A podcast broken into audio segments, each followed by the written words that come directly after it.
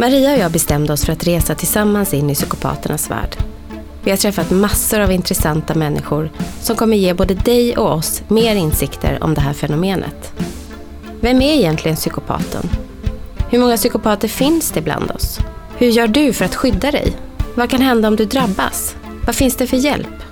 Om du följer med på vår resa så kommer du få svaren. Vägen tillbaka efter att ha drabbats ser olika ut. Det här är vår väg.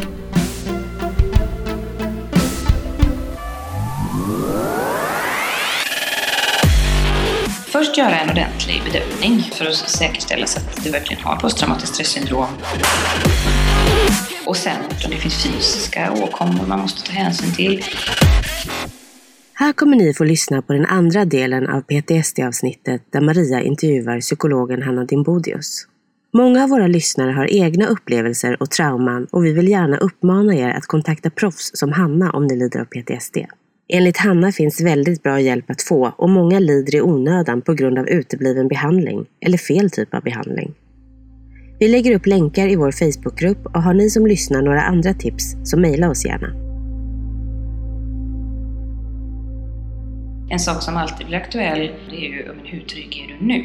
Jag skulle inte påbörja en behandling om ditt ex stod utanför för din port eh, och skrek och var hotfull och kastade sten. Situationen måste vara någorlunda trygg. Sen måste inte det, jag menar, det kan finnas ett hot, det är inte det, men, men det, det, för då måste man, i en akut situation, får man ta det först. Liksom. Då kan, du kanske måste till kvinnojour. Liksom. Det kanske måste vara steg ett. Så.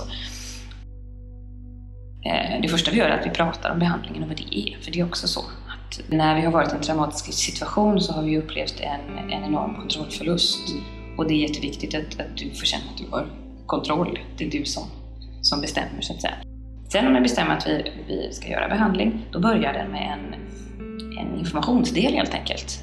Och det är en sån här sak som jag kan tänka, fast jag förstår att andra med andra expertområden tycker väl att samma sak, vilket gör apropå som du sa med hemkunskap, de skulle inte hinna göra annat i skolan antagligen än att liksom berätta om olika saker eller förbereda. Men just att vad är, vad är trauma? Mm. Hur funkar det? Och alla de här sakerna som vi har pratat om lite nu när vi har pratat om traumatisering, att man går igenom det. Vad, är det de olika... Vad händer med oss människor när vi är i farliga situationer? Vad händer akut? Eh, och vad händer eh, på lite längre sikt?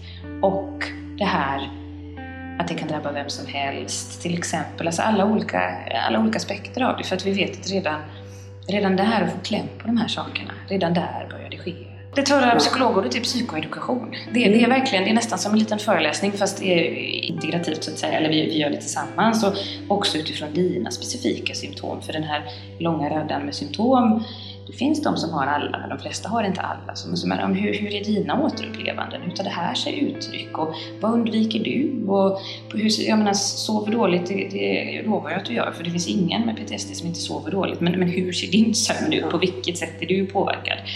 Och sen är det jätteviktigt att också i början av behandlingen också att du får berätta så mycket eller så lite du vill om vad det är du har varit med om. Om du direkt vill berätta varenda gris i svin i detalj, gör det. Mm. Men det är också helt okej okay att säga han slog mig, jag vill inte prata om det nu. Så, så det är att, att förstå, och redan när vi förstår vad vi lider av så, så redan där börjar det ske eh, en läkningsprocess mm. faktiskt.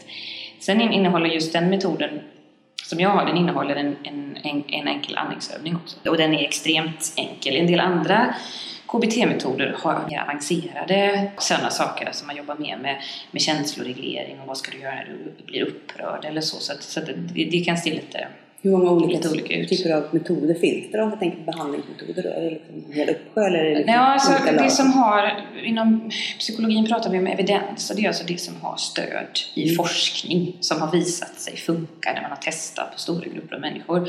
Då är det framförallt inom kognitiv beteendeterapi mm. eh, och där finns det, det finns bra evidens, det finns lite olika mm. varianter. Och de har, de har ungefär samma delar fast de kanske har lite mer av det ena eller det andra. Grejen är att de har ungefär samma resultat. För 10 år sedan eller 15 år sedan då höll forskning på jättemycket. Vad är en effektiv metod? Hur ska vi göra? Nu är det ju mer såhär, okej okay, men exakt vilken del är egentligen mest effektiv? Och där det också finns förhoppningen naturligtvis att, att framöver så ska man kunna hitta bra sätt att för dig kanske den här komponenten är den viktigaste, då kanske vi kan skita i resten och så gör vi bara den. Men för dig är det kanske det här vi ska göra. Sen finns det också en behandlingsinriktning, apropå krångliga saker, som heter EMDR. Eye Movement Desensitization and Reprocessing. Du har jag Men ännu värre PTSD. ja. Därför säger de som jobbar i EMDR. Ja. Den räknas inte till den kognitiva beteendeterapin, men, men har ungefär samma inslag. Eh, mer av det att man, man pratar om det man har varit med om, eller, eller i regel faktiskt ofta bara tänker på det. Eh, Och samtidigt gör man någon form av, det kallas för bilateral stimulering. Då kan det vara till exempel att jag ber dig att följa mitt finger. Du håller upp fingret framför mig då? Ja, liksom. och så gör jag så här. Och så samtidigt så ber jag dig tänka på en hemsk situation som du får flashbacks av och samtidigt så följer du fingret med Ja, ögat. fingret pendlar lite som en sån här Ja, pendel. precis. Ja. Och det kan vara bilateral stimulering, det kan också vara att man har eh, slår växelvis på knäna, alltså klappar ena benet, andra benet, ena benet, andra benet. Eller att man får Ja. hålla i någon apparat och så kommer det en Mm. liten stöt. Det låter skithemskt, det är ju väldigt milt, men att Mm. eller vibrerar ena sidan, andra sidan. Och de som jobbar med det här, de menar ju naturligtvis att den här bilaterala stimuleringen är en viktig del av det, annars hade de ju naturligtvis inte gjort det. Grejen är att i forskning har man inte riktigt kunnat visa det, för man har haft en grupp människor, alltså man har gjort exakt samma sak, fast de ena har fått bilateral stimulering och de andra har bara suttit som vanligt, gjort samma saker, fått samma instruktioner. De blir lika bra. Ja, De då kan vara andra, antingen liksom. samtalet eller då... Ja. Ja, så, så, så därför vet man inte riktigt. Men det är i alla fall en bra, den har inte riktigt lika bra forskningsmässigt stöd som, som KBT. Men, men, men den är absolut bra. Sen finns det andra traumafokuserade metoder också, men, det har forskats väldigt lite på dem. Så, så det jag skulle säga är att till vem som än överväger att söka vård eller gör det, alltså fråga om att det ska vara en traumafokuserad behandling. Kan du traumafokuserad behandling eller annars skicka mig till någon annan som Ja. kan det helt enkelt. För, för det är det som Det är så specifikt. Man, Ja. man ska inte sitta och prata med någon, någon nu var jag höll jag på att säga skolkurator, det var Mm. jättetaskigt sagt. Men just någon, som, någon allmän psykolog. Det måste vara någon som har lite Ja, det måste, vara någon som, det måste vara någon som verkligen kan det. Och det skulle kunna vara en skolkurator, men sannolikt inte. Nej, då skulle det vara någon skolkurator som är intresserad av det och har läst på extra och liksom verkligen... Precis. Ja. För, för annars, så, annars så funkar det inte. Och tyvärr finns det ju, finns det ju inom alla fält, men naturligtvis finns, det skräckliga exempel på människor som som har gått i åratal i behandling men inte, inte blir bättre för man får inte rätt behandling. Det är ju så tragiskt. Som man Det är jättesorgligt det- verkligen. Ja. Sen hur behandlingen går till då, så i Mm. den varianten jag jobbar utifrån så är det, då börjar man sen titta på, som, som mycket inom KBT, som handlar om eh, olika typer av exponering eller, eller liksom att närma sig. Det är ungefär som de flesta känner till hur man, hur man jobbar inom KBT med spindelfobi till exempel, att då kanske man får börja med att läsa om spindlar eller titta på en liten, liten spindel på bild och sen när man tycker det är okej så går man vidare och så tittar man på en större spindel och så småningom plockar man in en riktig spindel i rummet och så sker det en, en, alltså en nyinlärning. Vi, vi vänjer oss och så fattar hjärnan att okej, det finns giftiga spindlar i Amazonas men de Mm. svenska husspindlar är inte farliga. Jag behöver inte vara rädd. Liksom. Systemet slutar att larma. Ja. Och, och, och, principen är egentligen densamma och då börjar man med att titta på vad är det för situationer, platser, saker, samtalsämnen som du undviker. Antingen för att de triggar flashbacks eller de påminner dig om traumat eller för att du, du, du mår dåligt av dem eh, på något annat sätt helt enkelt. Och så börjar man stegvis närma sig dem. Och här är det också viktigt att du som går i behandling har hela tiden, alltså vi bestämmer tillsammans. Och jag blir ju, där blir ju jag lite som en, jag peppar ju, heja, heja på liksom. Men det är alltid, det är alltid du som, som bestämmer takten på saker. Och, sen, och där är det också jätteviktigt att naturligtvis väljer vi situationer som är tillräckligt säkra. Har jag blivit överfallen i en park så ska jag inte träna mig på att gå i parker klockan två på natten. Men om jag har blivit överfallen i en park så tycker jag antagligen att det är rätt så obehagligt att vara i den här parken två på eftermiddagen också. Och det kan jag. Även om du För klockan två är lite trevligare. Ja, och det är fullt med barnfamiljer där och solen skiner och det är härligt. Och då kan jag, du kan med ditt intellekt, även om du är skiträdd, så kan du tänka att okej, men det, det, det är nog okej. Och jag som, som terapeut kan ju sitta och känna mig trygg i att Mm. Ja, Man kan rekommendera det. Ja, det kan störta ett flygplan i den parken, men det är så extremt osannolikt så det, det kan vi skita i. Liksom. Mm.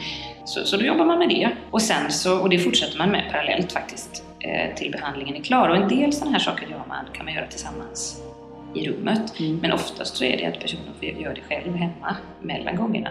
Gå igenom en park på vägen från... Ja, precis. ja, Ja, nej, men, men sådär liksom, och då bestämmer man också när ska du göra det, hur ofta ska du göra. På olika, på olika Lite sätt. mer att man ska få hemläxor nästan Ja, lite då. ja, men det blir som, som, Mm. som hemuppgifter emellan. Dels för att det skulle, vara, det skulle bli otroligt kostsamt att ta jättelång tid om man ska göra alltihop. Liksom. Sen är det, jag menar, du lever ditt liv utanför terapirummet trots allt. Det är där som parkerna finns, det är där som livet finns, det är där du behöver, behöver lära dig. Sen ibland så är det för svårt, ibland pallar man inte att gå igenom den här parken själv. Då kanske jag och personen i fråga åker och går lite i parken först och sen blir nästa steg att då kanske den tar med sig sin mamma istället. Och sen så blir det efter ett tag så här, nu, när, när, nu är det okej att gå med mamma i parken, då kan jag börja gå själv. Så, så man, man jobbar, jobbar stegvis. Eh, Och sen så börjar man också jobba med minnesbearbetningen och då, då jobbar man med att eh, gå igenom händelsen. Och det, det är den del av behandlingen som eh, de flesta jag träffar är rädda för, det är just den biten. För det är ju någonting som man har ägnat kanske åratal åt att försöka slippa Ja. tänka på faktiskt. Men har du flashbacks, har du återupplevande så är det ett bevis för att hjärnan inte är färdig med händelsen. Och du kommer inte bli av med den. Den, den måste gås igenom. Och det, dels så händer det även där, hur knasigt det än kan låta. Apropå spindeln. Om jag tittar på en skräckfilm, då, då blir jag rädd. Jag tittar på samma skräckfilm en gång till blir jag förmodligen också rädd. Men, och jag är lite harig av mig. Men om jag skulle titta på en skräckfilm 30 gånger så är jag ganska övertygad om att jag skulle inte vara rädd längre. Nej. Och så, så är det faktiskt även när du berättar om någonting du har varit med om, något som hänt på riktigt. Just för att det faktiskt inte händer då. Utan att det, det händer inte nu, utan det händer då. Just eftersom du gör det så, så till slut så alltså hjärnan, hjärnan vänjer sig. Det blir inte, inte läskigt.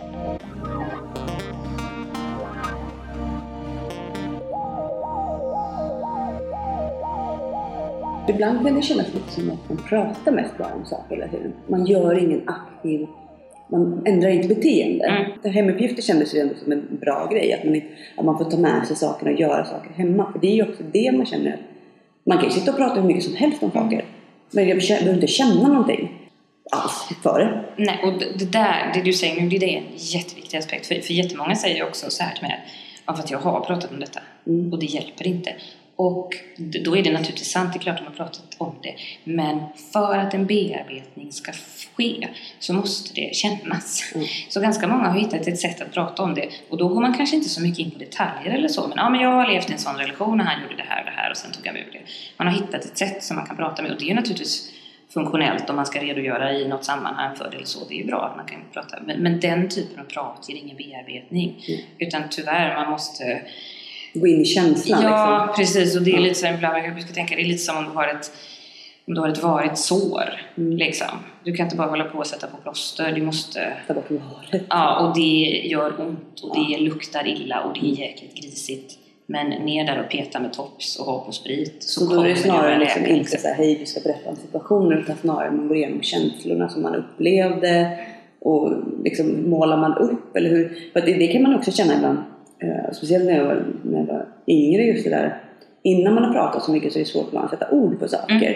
och det är svårt att beskriva för att om någon inte konkret ställer en fråga så kan man heller inte öppna den dörren på något sätt. Att man måste liksom, jag vet inte, det känns lite hur man har dialogen också som är så viktig så att man får rätt Ja. ord på grejer. Ja men precis, och just i den här metoden som jag jobbar så jobbar man väldigt på ett speciellt sätt för att då går man igenom händelsen och just letar efter eh, tankarna och känslorna Mm. helt enkelt i det hela. Så gör man det eh, om och om igen. Om man har kommit in i den delen av behandlingen så brukar de flesta ganska snart må otroligt mycket bättre. Det är, så, det är som jag tänker måste ha varit det när de uppfann penicillinet och bara what the fuck liksom shit helt plötsligt. Man så-. Ja, men vad hände här liksom? Så, så det, och jag har ju jobbat med detta i snart tio år. Men jag blir fortfarande så här lite så här överväldigad ibland.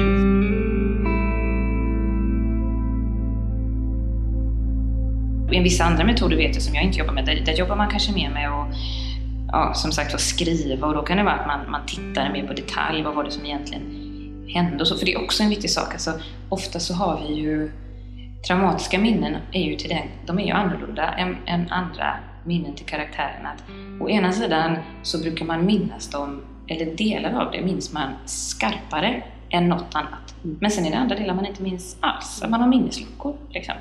Hjärnan tycker inte om att inte veta. Det är alltid värre för hjärnan att inte veta. Då kommer den hålla på att älta och köra det där. Mm. Så därför att, att veta vad som hände är faktiskt eh, det, finns en, det finns en läkning i det. Mm. Så att säga, att, att faktiskt, och, och det som brukar hända när man jobbar då, det är ju att de här, de här luckorna Eh, att det faller på, att man kommer på saker. Alltså dels så är det så att hjärnan faktiskt visst minns, den försöker bara glömma det så att det kommer, man, man kommer ihåg mer när man väl eh, går in i det så att säga. Men ibland får man göra ett detektivarbete, ibland kanske man om det var något som hände för jättelänge sedan och, och man har turen att, att någon annan var med så kanske man får fråga, alltså då får man göra lite detektivarbete så får man gå hem och ringa den där mostern som kanske var med när, eh, när bron rasade eller vad det nu var. Och liksom, så att, så att man, man, man lägger ett pussel. Och när hjärnan får fatta vad det är så är det alltid eh, bättre än när den inte vet. Mm.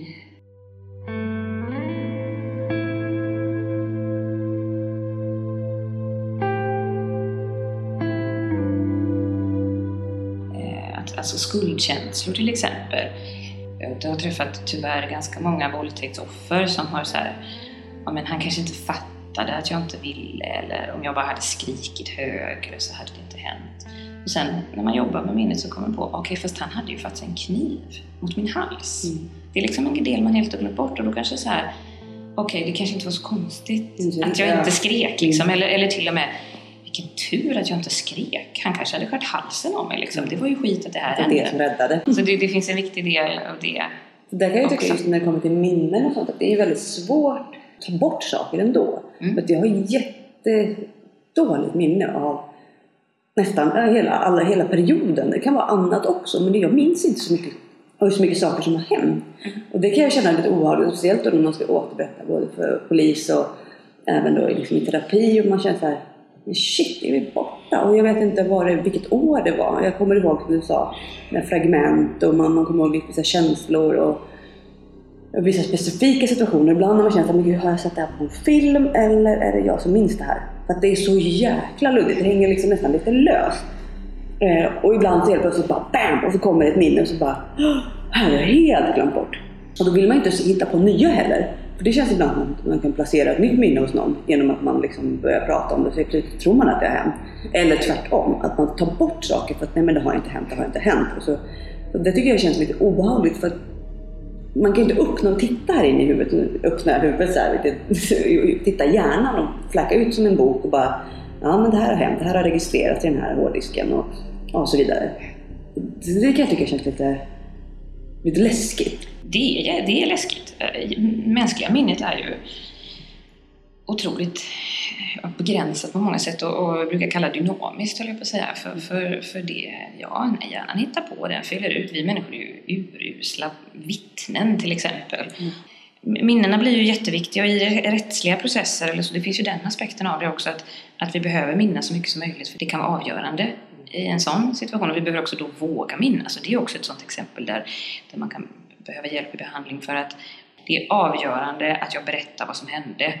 Men jag får sån ångest när jag ska berätta vad som händer och jag får flashbacks och försvinner bort så det går inte. Mm. Alltså det, det, det är ju ett jätte, jätteproblem vittnesmålet blir dåligt och rättegången blir dålig och man... Ja, de klarar Ja, men det finns liksom. inga fysiska bevis, Mm. ord står mot ord. Och dessutom Mm. har vi ett rättssystem där vi verkar tycka, eller där jurister ju går liksom på att ja, men, har du en sammanhållen, stringent historia så framstår du som mer trovärdig än om du är helt rörig. Och har du PTSD så kan, är du antagligen jätterörig när du ska berätta något. Och som tur var blir de väl bättre och bättre på det idag tror jag, att, att, att, veta om det och ta hänsyn till det. Men det är samtidigt svårt naturligtvis.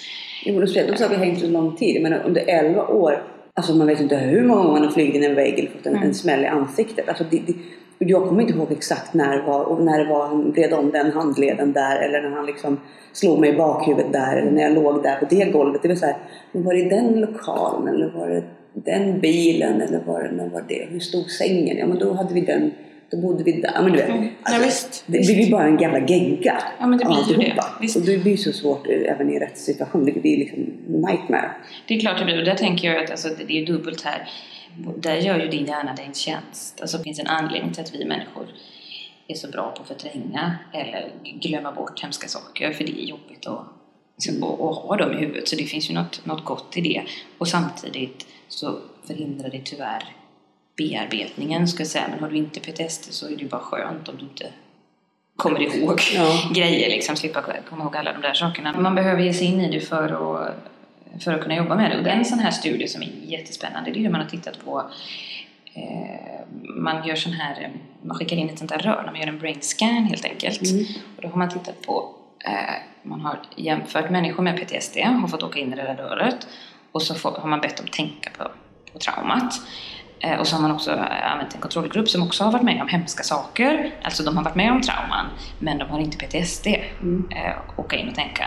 Och då ser man att eh, ja, om man skicka, skulle skicka in eh, jag, jag, jag har till exempel har ett annat privattrauma. Min bror var med om en olycka när, eh, när jag var i 20-årsåldern. Som, sån här som på några deciliter blod hade tagit livet av honom helt enkelt. Eh, Allt gick, ja, det var jättenära. Allt gick bra. Han, han lever idag. och, och, och, det, och det funkar bra och så. Men, men det var ju en, jag var med och såg när detta hände. Så det, är ju en, ja, det var ett trauma för mig och jag mådde jättedåligt efteråt. Men efter några månader så, så mådde jag bättre av mig själv. Så, så jag har inte PTSD efter det. Om man skickar in mig i det här röret och tittar på min hjärna, eh, då blir jag naturligtvis blir jag ju berörd om jag ska tänka på det här ordentligt eller prata om det. Men så tittar man, då lyser min hjärna upp som en punkt någonstans. Och då tänker man ju, ja men det är där det minnet är registrerat, eller det är där det finns lagrat. Sen är det inte riktigt så, det är inte som ett arkivskåp, men, men på något Ja, sätt så är det så. Där är, ja, där är representationen och det syns verkligen. Om man då skickar in en person med posttraumatiskt stressyndrom och ber den tänka på samma sätt, hjärnan lyser upp som en julgran. Ja. Det är prickar överallt och det är också prickar i, alltså i, i de här delarna som handlar om, som ligger djupt in i hjärnan, de här primitiva reptilhjärnan som vi kallar det ibland, det är i minneslagringscentra, det är i känslocentra, det är de motoriska centren och där tror man ju en av anledningarna ligger att det känns så starkt. Man gör de här proven och så, så i behandling och så har man då skickat in människor mellan varje behandlingstillfälle så ser man att gång efter gång och i takt med att personen tillfrisknar så försvinner de här prickarna. Och så till slut, när man inte längre har PTSD, då ligger det som ett vanligt traumatiskt minne. Och det är någonting med traumatiska minnen om du har PTSD som skiljer sig från andra hemska minnen. Men jag tänker då på stress. Mm. Om vi tar stress bara lite så, eftersom att det här är en, en, en typ av stress. För stress är så stort ord. Mm. Jag är ju, är ju stresskänslig. Mm. För att jag förmodligen har ju då eh, PTSD. Eh, men ja, det är positiv stress och det finns negativ stress och så bla bla bla. Vad är det liksom stress? Kör! Liksom. Alltså stress, stress är ju egentligen, alltså vi, det, vi, nu är vi tillbaka på, på savannen igen, höll jag på att säga, eller urtidsmänniskan. Vi, vi har ju vi har ett system som är tänkt att gå igång eh, för att skydda oss från, från fara, helt enkelt. Och det är det, det är, man brukar prata om fight, flight eller freeze. Alltså, när vi människor upplever någon form av hot så gör hjärnan blixtsnabbt en övervägning. Okej, vad är bästa strategin här för mig? Ska jag slåss eller ska jag fly? Det är de två vanligaste. Och i de flesta situationer som vi människor är i är det kanske bäst att fly. Eh, Men, men ibland är det ju att, att eh, slåss eller slå tillbaka. Det måste man komma ihåg. Hjärnan, hjärnan skiter ju i om du mår bra eller inte. Hjärnan vill bara att du ska överleva. Så den kan tänka sig att välja en otroligt plågsam strategi bara, bara, den, Du inte den, dör. bara du inte dör. Jaha. Och den vill bli av med den plågan som signalerar att ditt hot, ditt liv är hotad. Annars så, så, så, så struntar den i det liksom. Mm. Och det, det, det händer ju vid all, all typ av stress. Och det händer ju såklart när men ett, ett lejon på savannen eller när, när smockan flyger i luften eller eh, vad det nu är. Smällar eller något. Ja, precis. Det, det, det är samma sak som händer. Det stresssystemet är liksom tänkt att fungera så att det ska mobilisera och hjälpa oss att, eh, att snabbt kunna slåss eller fly. Och rent fysiologiskt handlar det ju om att vi till exempel eh, får mer blod ut i de stora muskelgrupperna i armar och ben. Alltså det är rent fysiskt för att jag ska kunna dela ut ett hårdare slag eller springa fort. Om kroppen på något sätt registrerar att jag håller på att bli överkörd vid ett övergångsställe, jag hoppar ju undan blixtsnabbt. Mm. Det, det är nästan, det är inte, det är inte en reflex, men det är, det är nästan som det liksom. Eh, och det som händer vid, eh, vid långvarig stress, som ju dels då eh, kan vara absolut att man har för mycket på jobbet eller har svårt att få livet att gå ihop, eller att man lever i en, i en... Jag tänker när du levde i den här relationen, så om man skulle haft en sån här, om man skulle registrerat din stress med någon form av mätning så skulle man ju sett naturligtvis att när du blev kastad eller slagen så gick den upp. Jag tror också vi hade sett att det var nog inte så att den var nere på noll. Jag har ju tänkt på det nu senare tiden, att, att jag andas väldigt så här, lite, lite hetsigt. Mm, Att jag nog ligger med ganska hög redan. Ja. Och det, det är precis, det, det är en, ett, en jättebra indikator tyvärr, vår andning på, på det. Att då, då ligger du liksom lite för högt i stressnivå hela tiden. Och, och som sagt var, en sak som händer är att, att blodet åker, lämnar eh, och, då lämnar, och åker ut i de större muskelgrupperna. Då, då lämnar ju blodet eh, våra inre organ. Det är ofta det. Alltså du kan ha ont i magen eh, som en flashback. Säg att du har blivit eh, våldtagen analt till exempel. Då kan du ha jätteont i magen eller rumpan för ditt minne av den smärtan. Det kan också vara så att dina stresshormoner gör att magen går bananas helt enkelt. Det här vi kissar på oss om vi blir riktigt rädda eller skiter ner oss. Liksom. Det är ju kroppen bara, jag har inte tid att köra på det här lasset, skiten ska ut. Liksom. Och samma sak händer vid lite mer långvarig lågintensiv stress även om det inte blir, inte blir så akut. Det händer bra saker också. Vid kortvarig kraftig stress så går alltså blodets koaguleringsförmåga ökar. Det är sån här typiskt, vi, vi, vi är beredda att lejonet kanske biter och då är det ju bra om vi inte förblöder lika lätt. Även vårt immunförsvar går, får en liten, höj, en liten höjning tillfälligt. Så tänker jag, ja men det är bra, om lejonet bet så är det väl bra om vi inte får en infektion i det också. Vi spänner oss, vilket gör att vid långvarig stress så får vi ont i nacke och, och axlar.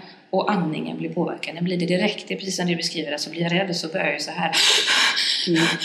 Sådär. Och um, vi hyperventilerar helt enkelt. Och vad som är vanligt om man är, är, går med stress under lång tid är att man hamnar i det som heter kronisk hyperventilering. Det vill säga att man känner att ens andning ligger lite ytligt hela tiden. Mm. Och sen är det ju så att vi människor andas, vi drar in så otroligt mycket syre, mer syre än vad vi behöver i varje andetag så att det finns ingen fara för syresättningen överhuvudtaget.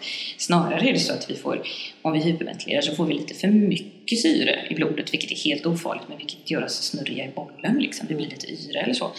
Eh, men däremot så är det, alltså stresssystemet går åt båda håll så att du läser av omgivningen för fara men du läser också av inåt så att då tänker jag gärna Okej, jag känner mig stressad. Det är bäst jag ökar min andning lite.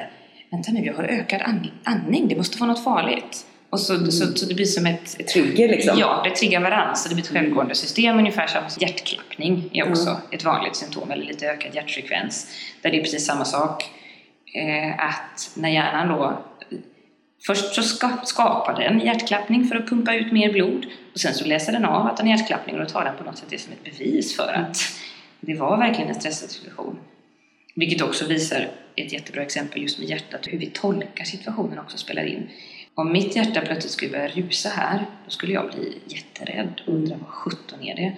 Om jag däremot springer härifrån till tunnelbanestationen och mitt hjärta börjar rusa, då upplever jag inte det som ett obehagligt. Alltså den hjärtklappningen är inte farlig, men den här som jag inte förstår, den är farlig. Och så, så, Men jag tänker, kan hjärnan för skillnad på, om jag tänker då om jag är, har bråttom, om man säger en människa som är försenad någonstans. De har missat tiden, de har inte planerat det bra. De har bråttom. Eller min exman står då i vardagsrummet och är fly förbannad och det, jag vet att det kommer att smälla snart. Men kan hjärnan liksom separera det eh, jättemycket eller är det bara att eftersom att jag är rädd så blir det lite värre? Det blir samma typ av stress, förstår du vad jag menar med tanken? Ja, både och. Alltså, din, din frontallob här framme i hjärnan, den som vi människor är, är ensamma om att ha, den kan antagligen skilja på det. Den, den, den fattar skillnaden. Stresssystemet fattar ingen skillnad. Nej. Den, det, det känns likadant. Det, det som är ju att det i regel är en, en skillnad i nivå på det hela så att säga. Slagen antagligen om du stressar till bussen. Om det inte är liksom, det här är den jobbintervju jag ska på som, som kommer att förändra mitt liv liksom, eller så, då, då blir du mer stressad än, än om det bara är att ja, nu kommer jag lite för sent till mitt vanliga kneg. Liksom. Men, så, så, så det finns liksom grader i det naturligtvis, men det är inte på eller av utan det är snarare en, en, en skala. Men det Precis är olika skadligt då också, eller det... Nej, tyvärr är alltså, st- kortvarig stress helt ofarligt. Vi är liksom vi är som de här zebrorna som man kan se på naturfilmer. De går runt där och betar och slöar och sen så kommer det ett lejon och då springer alla som tokar. Och sen så tre minuter senare när, när det är över så går de där som om ingenting hade hänt. Ja, liksom. tillbaka liksom, fortsätter beta. Det är liksom en enorm rush av stresshormon och sen så är det bara, ja, de har glömt bort det. Typ som när du springer till bussen. Ja, så, så, så, den typen av stress är helt, helt ofarlig. Så, så, vårt stresssystem ser ju annorlunda ut. Alltså hade vi gått där, hade, alltså, hade vi varit zebror hade vi ju börjat genast tänka hur ska jag göra det här och nästa gång det kommer ett lejon, hur ska vi skydda oss och vad ska vi göra och sådär. Vilket hade hållit stress, stressen igång ett tag. Långvarig stress är det är jättefarligt. Alltså, exakt hur farligt och på vilket sätt, det vet vi inte.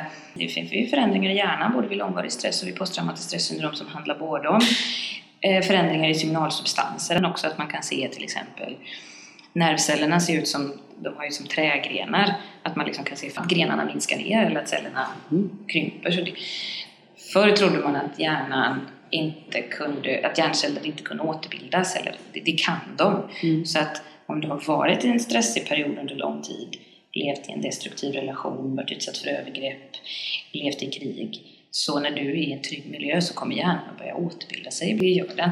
Vad vi inte vet idag, det är riktigt om den faktiskt återbildar sig helt. Men, men, men sen är det ju också så tyvärr att, att eh, stress, posttraumatiskt stressyndrom men även andra typer av stress har ju, alltså de har samband med eh, cancer, hjärt-kärlsjukdomar, reumatism, ex, alltså vilken ökad dödlighet i vilken skit som helst. Mm. Och det är naturligtvis inte så att du får cancer av eh, att din, din man slänger dig i väggen. Mm. Men den stress som du lever i år ut och år in och som du kanske tyvärr fortsätter att leva med även när du är trygg för att du har posttraumatiskt stressyndrom, den har en negativ eh, påverkan. Mm. Ja, mm. definitivt. Mm. För att fysiskt sett så är det skadligt Ja, det, det, det är det och där, därför är det också en anledning till varför det är så viktigt att få bra, adekvat behandling. Därför att då, inte bara för att det känns bättre, utan för att det faktiskt är mm. bättre eh, för dig. Precis som det är bättre att äta, äta liksom bra mat eller inte, inte röka. Mm. Eller vad det nu är. Och det, det som är så jättebra med eh, den traumafokuserade behandling som finns och som har visat sig effektiv, det är ju att alltså 80% och i vissa studier fler blir faktiskt helt bra. De är helt bra från sin PTSD. Och av de ytterligare 20 då så blir många av dem mycket, också mycket bättre. Mm. Sen det är klart, om du har ont i magen på grund av flashbacks så kan du räkna med att funkar behandlingen på det så kommer de att försvinna. Mm. Däremot har du gått och utvecklat en IBS-mage efter åratal av stress mm. så är det nog inte så att du kan räkna med att helt plötsligt kan du äta vad som helst Nej. eller att det funkar. Liksom så. Nej. Nej. och likaså sömn verkar vara en, en, en sån sak att ja, alla människor med PTSD sover dåligt men det är också en sån sak som även när du inte längre har PTSD så har de flesta en sämre, sämre sömn. Bättre än när du hade PTSD, definitivt. Eh, och den är inte sämre på grund av mardrömmar, för de hjälper behandlingen också. Men du sover kortare, helt enkelt.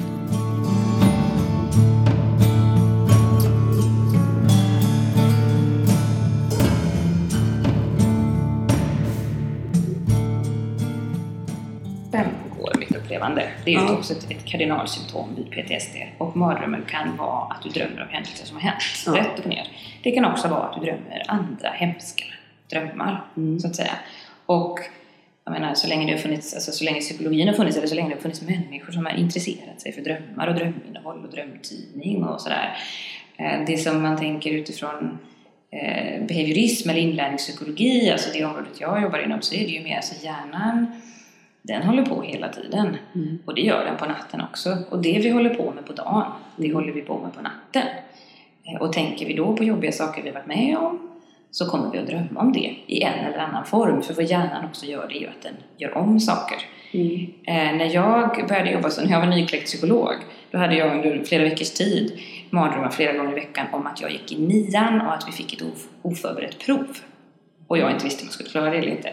Det var inte så att min hjärna helt plötsligt fick för sig att jag gick i nian. Men, men jag var väl antagligen nervös. Mm. Jag gjorde gärna om det till det och sen så, sen så när jag var lugnare på och började känna mig varm i kläderna så, så nu har jag inte drömt den drömmen på, på många år. Liksom. Så, att, så, så gör ju hjärnan och mardrömmarna de är plågsamma och vid, vid posttraumatiskt stressyndrom är ju, alltså man kan ju vakna dösvettig. Om man vaknar i själva drömcykeln då kommer du ihåg vad du drömde, i alla fall en liten stund.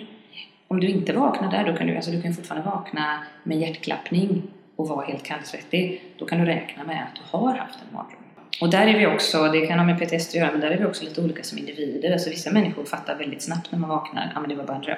Mm. Medan andra kan ta jättelång tid. Mm. Och vissa, många med PTSD beskriver ju att alltså, de nätter jag har mardrömmar, alltså det- känslan sitter ju kvar fram till två på eftermiddagen. Liksom. Att, att det, sitter, ja, det, det sitter i länge. Eh, mardrömmar i sig är ju ingen... Alltså det är ju varken till eller från för din PTSD. Det är jobbigt att ha dem. Om du går igenom behandling så kommer du att bli av med dem. Det verkar inte göra något till eller från på det sättet. Det är inte så att, att man har sett att människor med många mardrömmar eh, svarar sämre på behandling till exempel eller har PTSD längre eller så. Utan det, det, så, så verkar det inte, inte vara. Däremot så kan man ju säga det, det säger ju någonting om allvarsgraden i din PTSD. Om jag skulle säga, har du mardrömmar varje natt så har du ju eh, mer PTSD än om du har det en gång varannan vecka. Du kan ha jättemycket PTSD och vara halvt invalidiserad. Eller du kan ha lite PTSD, alltså behandlingen är, är lika effektiv. Du får lika stor förändring. Samtidigt så är det tyvärr så naturligtvis att har du jättemycket PTSD med kraftiga symptom så även om du får en, säg att du får en 80% i symptomlindring så kanske du fortfarande har en del symptom kvar för du börjar från en så risig nivå. Liksom. Mm. Men om man då tänker som mardrömmar, de är då egentligen inte fysiska på det sättet utan det är bara hjärnan som håller på med lite spel. Alltså att, jag tänker, alltså att man inte blir negativt påverkad av dem egentligen utan det är mer bara att du får sämre sömn. Eh, men du blir inte kvar i traumat så. Nej, det, är det liksom- gör de inte. Det, det, behöver du inte det, det behöver man inte vara rädd för. För det är klart att man, det kan man bli rädd för. Om man tänker då att säga att du har blivit misshandlad 10, 20, 30, 40, 50 gånger och sen dessutom blir det två gånger i veckan i några år till. Man då, är det då som att jag har blivit misshandlad 150 gånger? Eller typ, nej, så är det inte. Ja, men man behöver inte vara rädd för själva drömmen. Drömmen Nej. gör inte en tokig liksom. Den, den gör det inte Den tokig, men den är obehaglig. jätteobehaglig. Och sen är det naturligtvis, jag skulle jag tänka, jag skulle, det, det, den påverkar naturligtvis din, om du drömmer mardrömmar mycket så påverkar det såklart din livskvalitet negativt. Mm. Det är ju jättejobbigt, men, men de i sig är inget, inga farliga. Ja, jättebra. Då kan vi stryka den. Det finns också såna här självhjälps, lite självhjälpsguider och Mm. sådär. Där det egentligen handlar mycket om att ta hand om sig själv. Mm. Där tänker jag ju att en, en stor friskfaktor som det låter när vi har pratat du och jag är ju att du har haft ja, dels din, din nuvarande partner men också, också vänner Mm. eh, helt enkelt. Och det, det kan jag se ibland. Ibland träffar jag individer där jag tänker att här, här sitter jag med en människa som inte hade levt idag. Mm. Om det inte hade varit för den snälla chefen eller den kusinen eller de kompisarna som inte bara eh, visste vad de skulle göra men som också stod ut. Mm. För att hjälpa någon som, som lever i en destruktiv relation, det, det, är, det är tufft, det är påfrestande. Och att, att, att ha tålamod och att stå ut och att, att hon, hon säger att ja, nu det han det och det och man bara men du måste lämna honom. Och så hon ja det måste jag och sen tre dagar senare har hon inte gjort det i alla fall och säger att nu är allting så bra, han har blivit så snäll. Att, att orka vara kvar i det, du tänker det, där har vi supermänniskorna. Mm. Eh, Så ett tips då från dig egentligen när man säger då för de som har varit med om någonting traumatiskt. Eh, Först och främst då besöka någon expert naturligtvis, någon som Mm. är påläst. Och sen typ ta hand om sig själva eller liksom, rent konkret. Ja, Mm. försö- försöka ta, ta hand om sig själva och, på många olika sätt men, men framförallt det här med att, att söka, söka socialt stöd. Ingen av oss vill ju att det ska finnas hemskheter och trauma så att ganska många av oss är ju, är rädda för det, så man skyr det som pesten. Jag tänker ofta på det man hör ibland när det rullas upp historier om förskolor där det har pågått sexuella övergrepp under lång tid. Hur, då frågar vi oss alla, hur kan ingen ha sett detta? Mm. För att vi människor har skygglappar stora som elefantöron. Ja. Finns det några bra tänker, hemsidor på nätet med forum eller kanske det, vet jag, hjälplinjer man kan ringa? Lite sådana grejer. Finns det något sånt? Kvinnojourer och sånt existerar ju naturligtvis, om man, eller man kan ringa socialjourer och sånt om man, för att få hjälp, Mm. alltså för att, få- för att få skydd. Man ringer alltså polisen, Ja. ambulansen, alltså Ja. att de liksom. Det finns ett, Mm. ett som heter posttraumatisktstress.com till exempel som är jättebra. Och är du ung till exempel så säger man ja men det såklart att du ska vända dig till ungdomsmottagningen, det är jättebra. Jättebra. Nu måste jag tyvärr rusa. Mycket. En liten sån värtaruta kan ju vara bra. Och sen... Men lite hur många som drabbas varje år, hur många som tillfrisknar. Lite